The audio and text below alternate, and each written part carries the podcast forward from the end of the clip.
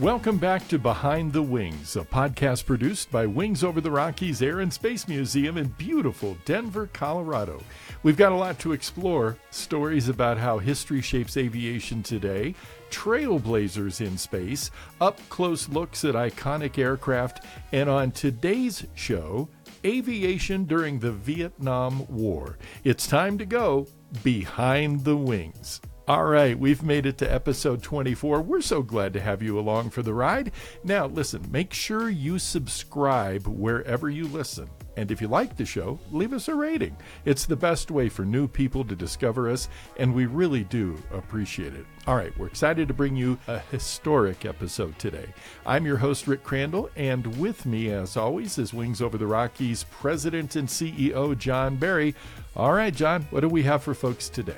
So we're going to talk a lot about an incredible personal journey that illuminates some larger themes of aviation in the Vietnam War, as well as leadership in our Air Force. Our story starts at the Air Force Academy through air combat in Vietnam and ends at, believe it or not, talking to a former Air Force Chief of Staff.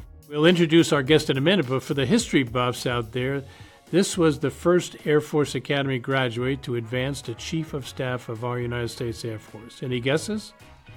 Let's let them think about that one, all right? And, you know, if they don't know, they're sure going to find out today. This episode will also take a closer look at aviation during the Vietnam War and how new innovations and tactics developed from the conflict. All right, I don't want you guys all Google searching it or anything, so for the listeners that haven't guessed yet, our guest today is none other than General Ron Fogleman. Ron served in the Air Force for 34 years, earning himself a very decorated career. He's one of many Misty Forward Air Controller pilots that saw combat during the Vietnam War and has some really incredible stories, so stick around, folks. As someone that has traveled the world and flown more than 60 different aircraft, we can't wait to hear about his insights and experiences. There is a lot to learn in this episode, folks, so buckle your seatbelts because this time machine is going back to the 60s. Let's get started. General Ron Fogleman, welcome to the show, sir. Well, thank you. I'm pleased to be part of the show and be able to support Wings Over the Rockies. Thank you for that. I'm just going to start this off pretty simply, just with an introduction, if you will. Basically, we're going to get into a lot of the flying and a lot of your military career, but how'd this all come about? You know, I grew up in central Pennsylvania. I went to high school and I got in some trouble, but in Juniata County, the county was too poor to have a DA or a probation officer, so the DA served as the probation officer, and I used to have to go report to him every 2 weeks and, you know, tell him I was staying out of trouble. One day, he had a client in when I went, and I was sitting around his outer office. I saw this thing in the wall, and I went up and I started reading it. It was a citation for the Bronze Star. And he happened to come out as I was reading it, and he said to me, "Are you interested in the military?" And I said, "Well, I'd never given it any thoughts." He said, "There's this new place in Colorado. It's called the Air Force Academy. You ought to go get with the guidance counselor and take a look at this and see whether you might be interested." So I ended up applying. We get this letter that says, "You're accepted to the academy." Then on the day that I was to go down to the academy, we went over to where the bus was. And the old man put me on the bus, and that was the first time I ever saw tears in his eyes. When I got out there, I went down, and I was not a stellar student or anything. But in the end, I ended up graduating the top third of my class and selected pilot training, and off I went. I've heard a lot of your stories over the years, but I never heard that one in the beginning. Over the course of your life, out of all the different kinds of planes that you got to fly, then once you set your sights on being a pilot, you know, which plane stood out for you that you remember the most? That's an interesting question. I get it often, and I'll tell you, I led a blessed life, both in the Air Force and later. I have flown 60-plus types of airplanes, to include the Flanker and MiG 21 and MiG 29. I was operational in the F-100, the F-4, the F-15, the F-16, and the A-10. So when people ask this question, I kind of duck it by going back. You know, I'm very proud to have flown the 100, you know, as a strike guy and as a Misty fast fact. But then, you know, I went to the F-4, but I ended up with about 500 hours in the F-4 and flew virtually all the models up to include the slat wing E's. And then I was one of the early Eagle guys. I went through F-15 training and started in 1976. I ended up flying that in Europe, both at Bitburg and at Susterberg, and I was the international show pilot in the F-15 for a couple of years. At that point, I was looking at retiring, but the personnel system took care of me, and they moved me out of there, out to Davis-Monthan, to the Air Division, where I was checked out in the A-10, and I ended up with 400 hours of A-10 time. So let's backtrack a little bit and, talk a little bit about Vietnam, because we're getting ready to celebrate the 50th year when the Vietnam War ended. Let's talk about, you have flown more than 8,500 hours, amassing 315 combat missions, and logged over 806 hours of combat time. Many of those came from flying the F-100, of course. So we have the F-100 at Wings Over the Rockies here in our museum, and the F-100 was the first of the Century Series fighters, the first one to go, supersonic and level flight. What was it like to fly the F-100? The thing I loved about the F-100 was it was a man's airplane. You either flew it well or it killed you. That was kind of the differentiation and thing. And I loved flying the airplane, even though it was not optimized for what we were doing with it. It was the primary close air support airplane in Vietnam for troops on the ground. 100 was a great workhorse. With the exception of one day, it brought me home every mission. Talking about airplanes, it's a good lead into where I wanted to take you, if you would, for just a second, sir. During the course of this war, Vietnam War, aviation played such a pivotal role in the whole thing. The Huey helicopters, the F-4. It was pretty complex airspace. So I'm hoping maybe you can help us introduce air combat during this conflict. We're going to get into some of the missions specifically in a bit here. But just overall, what role did aviation play in the Vietnam War? First of all, aviation carried the war to the north, both Air Force, Marine, and Naval aviation. And the north had pretty sophisticated air defenses. And that's why the combat rescue guys and the A-1s and the Jollies were so revered by the fighter pilots. These were the guys who flew into the mouth of the dragon to bring people out, if you will. Where in South Vietnam, about the biggest stuff you would come up against would be maybe a ZPU-14, which was a twin-barrel 50 cal, whereas in the north, you had everything from ZPUs to 23 millimeter, 37, which are very common. You had some higher but rare AAA, and then you had the SAMs, and you had the MiG threat, depending on where you were, as to what that threat was. So, Chief, let's go deeper into your experience with the F-100 and flying as a FAC, or Forward Air Controller. You helped fulfill this duty, known as the call sign Misty FAC, when flying the F-100 Super Sabre. And can you tell us more about what exactly a Forward Air Controller does, and any stories that stand out for you for these incredibly challenging and exciting flying missions? So the only way you could get to fly into North Vietnam if you were a 100 guy is if you volunteered to go to Misty. So I volunteered to go to Misty, went up to Phu Cat. We only had 156 of us, and out of that, 38% got shot down. We were really good at rescuing one another. So the Misties were responsible for interdicting those things in Route Pack 1, which was the southern part of North Vietnam, where they then went over into Laos and came down through Laos. And the F-100 was sub-optimized for that, but we had two-seaters, and the guy in the front was normally responsible for flying the airplane, Jenkins, and the guy in the back was responsible. We had maps and cameras and this sort of thing for documenting what was going on, and we would find targets. We'd call the airborne command and control, request fighters, come in, strike a target. If somebody got shot down, we were normally the first on-scene commander. We would be the first people over to determine whether or not a beeper was up or this sort of thing. And at some point then, when the rescue forces would come in, we would turn that over to the A-1s. But we would stay on station, because once somebody was on the ground, normally they would try and set up a flak trap around them, and you had to kill guns. Misties were good at killing guns. So the F-100s weren't the only participants during Vietnam. The F-4, Phantom II, some others also acting as forward air controller jets. How do you coordinate with other aircraft, and how did they differ from the F-100s? Well, first of all, I'd have to differentiate between forward air controllers and fast forward air controllers, because the forward air controllers were absolutely essential to the air war, both in the south and in parts of the north and in Laos, because the forward air controllers flying O-1 bird dogs and OV-10s, and as things got more and more sophisticated, they kind of lived and worked with the Army day in and day out and had direct communications with the guys on the ground. They were responsible for a certain area, and I mean, they really knew that area. So they were real heroes, the FACs. And when people discovered this infiltration route for supplies, they sent some slow-moving forward air controllers up into North Vietnam, and they just couldn't survive up there in the environment. It was so much more hostile in terms of guns and this sort of thing. So somebody came up with this idea that, well, maybe we ought to take a fast mover like the 100 and use it because it'll have a higher survivability rate. And so that was the birth in the summer of 1967 of the Misty Fast Facts.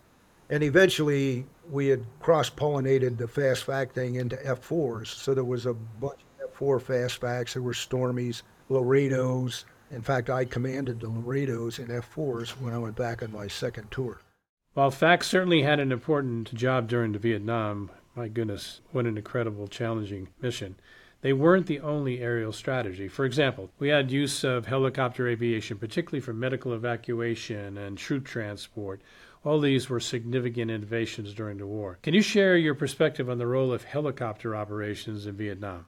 Well, first of all, you've got to remember that for the Army, Vietnam was a helicopter war, and they lost literally thousands of helicopters. And the guys who flew them were exemplary people. But the helicopters were used for logistics, for gunships, and initially, the only gunships they had were Hueys that had side-mounted. They didn't have anything forward firing. And so as the war went on, the Army and Bell developed the first true gunship, which was the Cobra.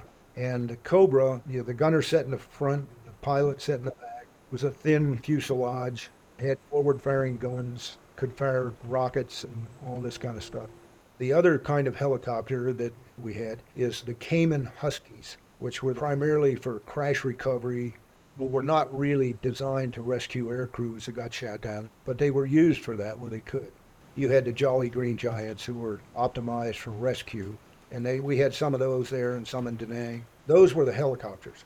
The way the helicopter war was operated is the Army actually had a two-star who was in charge of all helicopter operations. So it was the first helicopter war in a sense, and most of the Army helicopter guys were young, 18 to 21-year-old. They were really something. You yourself have had experience with helicopter aviation during Vietnam as well, most notably when you were rescued by an AH-1 Cobra in 1968 after your F-100 was shot down. Tell us what happened that day. Give a little bit of that experience, first off, being shot down, and what was going through your head? On the particular day when I got shot down, I was really deep in bad guy country, down in Phor Khor, very close to the Gulf of Thailand. There may have been one or two people survived who were shot down there, but if you didn't get rescued, you just weren't coming back. In my case, when I got shot down, I had been on the ground coming up on a couple of hours. They were trying to get one of these Caymans to hop at different bases to come get me. And finally, the FAC said, hey, we have a couple of Army gunships that are willing to come in and try and pick you up, but you're going to have to ride on the outside. And then about 10 minutes later, two of the skinniest helicopters I ever saw, wop, wop, wop, come in, and they land. Eventually, I come up out of the water and away from the canal bank. I went out and I sat down on the skid. The gunner popped his canopy and shook his head no, and pointed to these two buttons. So I got up, pushed those, and punk, this gun bay door fell down. It was about that wide, you know, maybe 16 inches wide. Had a cable on each of them. So I stuck my leg through one, my arm through the other, and they flew me 20 miles to the nearest Special Forces camp. So I had one of those wing commanders who was kind of a suck-up. So he sends off a message to this Army two-star who runs all the helicopters, you know, Joe, so I want to thank you and your men who rescued my guy and da-da-da and all this. Well, it turns out that the Cobras were so new in country that there was a prohibition on them landing anywhere except at their main operating bases. So these guys who rescued me, they didn't tell anybody that they had done this. And so the two-star sends out the word, who are the guys who rescued the Air Force puke? Nothing. So finally, he has to send out a message that says, no harm, no foul. I want to know who it was, you know, step forward. Eventually the two guys stepped forward, and the kid who was the gunner, his grandmother lived in a town 6 miles away from where I lived up. And the pilot made it through his tour, and he and I communicated, you know, through life and after I retired. That's where your bias for the Army went away, I guess. Yeah, well, the needle moved a little bit. So I'm going to jump ahead one more time. 1994, you become the first Air Force Academy graduate to advance to Air Force Chief of Staff. And during your tenure, you introduced a simplified code of conduct for airmen, which remains in use today. It's called the Air Force Core Values, and the code demands integrity first, service before self, and excellence in all we do. Talk about the code. How did it impact the Air Force as a whole? A little bit on the history of it. At the time, the Air Force had a set of core values. There were 7 of them. And I asked some people, I said, tell me what the core values of the Air Force are. Nobody could tell me. And I'm a very simple guy, and I can't keep too many thoughts in my head at one time, and 3's about the max. So what I did is I sent a message out to all the MAGCOMs and the direct reporting agencies, to include the Air Force Academy, and I said, send me a recommendation on what the core values of the Air Force ought to be. And the Air Force Academy sent in those 3. They had been, in fact, the core values of the Air Force Academy. This was ideal to me. They hit everything that I thought was important for our airmen to know and understand. And there were only 3 of them, so they were easily remembered. Everybody said, well, you forgot some things. You should have had honor, and you should have had duty, and all that. And I said, no, the essence of this is we have to have integrity. We can't lie to one another, and we can't lie to the public. So integrity is very, very important. What we do is lethal, and so we have to do it to the best of our ability. Otherwise, people get hurt, things break. We ought to always be striving for excellence in whatever our field is that contributes to this. And then in the end, we're military professionals. But in essence, service comes before self. That's got to be your outlook. And so that was kind of how I explained it, why I liked them, put them into effect. And over the years, people have tried to change them. Folks have come to me and said, what do you think about this, or what do you think about that? And I've generally said, the Air Force changes so many things, so much of the time. Look at the Marine Corps. Christ, they wear the same uniform that they invented back in the 1800s, and they got the same motto and this kind of stuff. The Air Force needs some kind of longevity. That's kind of how the core values came about, and I hope that nobody changes them. There's no need to change it. It survived the test of time for 30 years now, and I hope it does too, for perpetuity, and there's no doubt about that. Well, Chief, you know, we're coming to the end here, and I want to ask an inspirational question.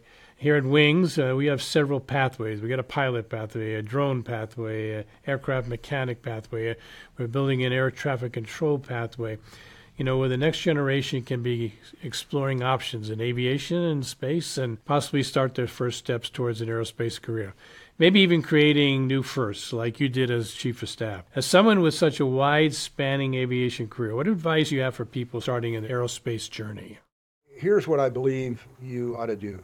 If you're going to be rated, you need to understand the rated ops business. If you're going to be in logistics, you need to understand the logistics business. And the nature of warfare is changing, and while all those things have been important, you know, other things are becoming important. And so if you're an air or space graduate of the Air Force Academy, the first thing that you ought to do is you learn your core expertise. So for an aviator, you go to pilot training, and then out of that, you select a weapon system, and whether it's fighters or combat command, you ought to spend the first tour immersing yourself in learning the business.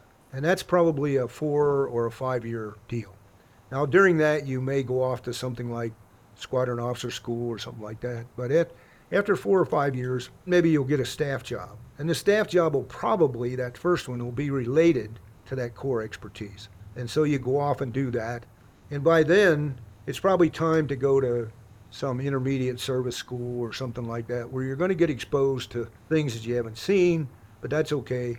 But as soon as you go to that, you need to get back into your core area, because now you're no longer just a line jock or a line analyst or whatever. Now you're supervising people, and that you get back to it. And you do that for the next 4 or 5 years. And then at that point, they may need your core expertise on the air staff. They may need it on a major command staff or whatever. You go do that. But you only do it for a couple of years. And then for those who pass the test of time, you're going to get to come back in a senior position in your core area, and you'll have the opportunity when you get there of knowing what the hell you're supposed to do. That allowed me to broaden myself, allowed me to know my people better and all those kinds of things. What didn't come up in any of this conversation we've had, I'll wrap up with this. Maybe one of your shortest assignments from 74 to 75, you were actually in the hangar that John's sitting in right now, right? Hangar 1 out at Lowry. Here's how that unfolds. I called MPC. I had been back on leave, and this guy, you can hear him rustling paper and all this crap. He said, I got a really great assignment for you. You're going to go to 4800 North York Street, Denver, Colorado. You're going to go to the Air Reserve Personnel Center. I said, look, I want to talk to your boss. I want to talk to your boss's boss. You know, this was a joke. So they put this lieutenant colonel on the line. I'm bleeding all over him. He said, well, Major, I'm going there. He says, there's this new thing happening. It's called Total Force Management. And we want active duty people understanding Air and Reserve, and so you're going to go there. And he said, I'll tell you this, though. You come work for me, do a good job. If you want to leave after a year, I'll make sure that you can leave. But you've got to come work for me. So that's how I ended up at 4800 North York Street. And it turned out to be a marvelous assignment because the deputy commander calls me in and he says, Fogleman, you're not going to be here very long. He says, but while you're here, I want you to go visit Guard and Reserve units on their UTA weekends. And I want you to learn what it takes to be a guardsman or a reservist. So I ended up flying T-birds back down at Peterson, and I met every guy who would become commanders in later years. And that's why I was always such a Guard and Reserve proponent. I knew a lot of your stories. You give me a few more, and we all really appreciate it. Thanks for the opportunity to delve a little bit more into your history. Well, thank you. Thank you, General Ron Fogleman, for joining us. Wow. What an amazing journey to hear about and learn from. You know, there were so many interesting aspects of Ron's life in the Vietnam War that I hadn't considered. I was particularly interested about how he managed to be rescued by that helicopter and get strapped in the bomb bay. What were your takeaways, John? You know, General Fogleman graduated in the 5th class of the Air Force Academy. I graduated in the 15th. Of course, I was always younger than as a subordinate, but watching him go through his career, and especially telling the stories he told today, it really was a treat. I mean, we're talking about a down-to-earth fighter pilot that the average airman, NCO, officer, general officers truly admired and respected for so many different reasons. One to respect, one to admire, certainly one to listen to. So I think our audience has been given a real treat today, and my takeaway is one for the history books. Yeah, absolutely. That's a great summary. I appreciate that. Well, folks, that's going to do it for this episode. We sure hope you enjoyed episode 24 of the Behind the Wings podcast. Thanks for listening, and be sure to visit wingsmuseum.org/podcast to join the conversation and access the show notes. Now, don't forget, we've got new episodes coming out every other Monday. Make sure to head over to Apple Podcasts, Spotify, or wherever you listen and subscribe. And while you're at it, be sure to leave a review. It's the best way to get our show out there, and we greatly appreciate hearing from you.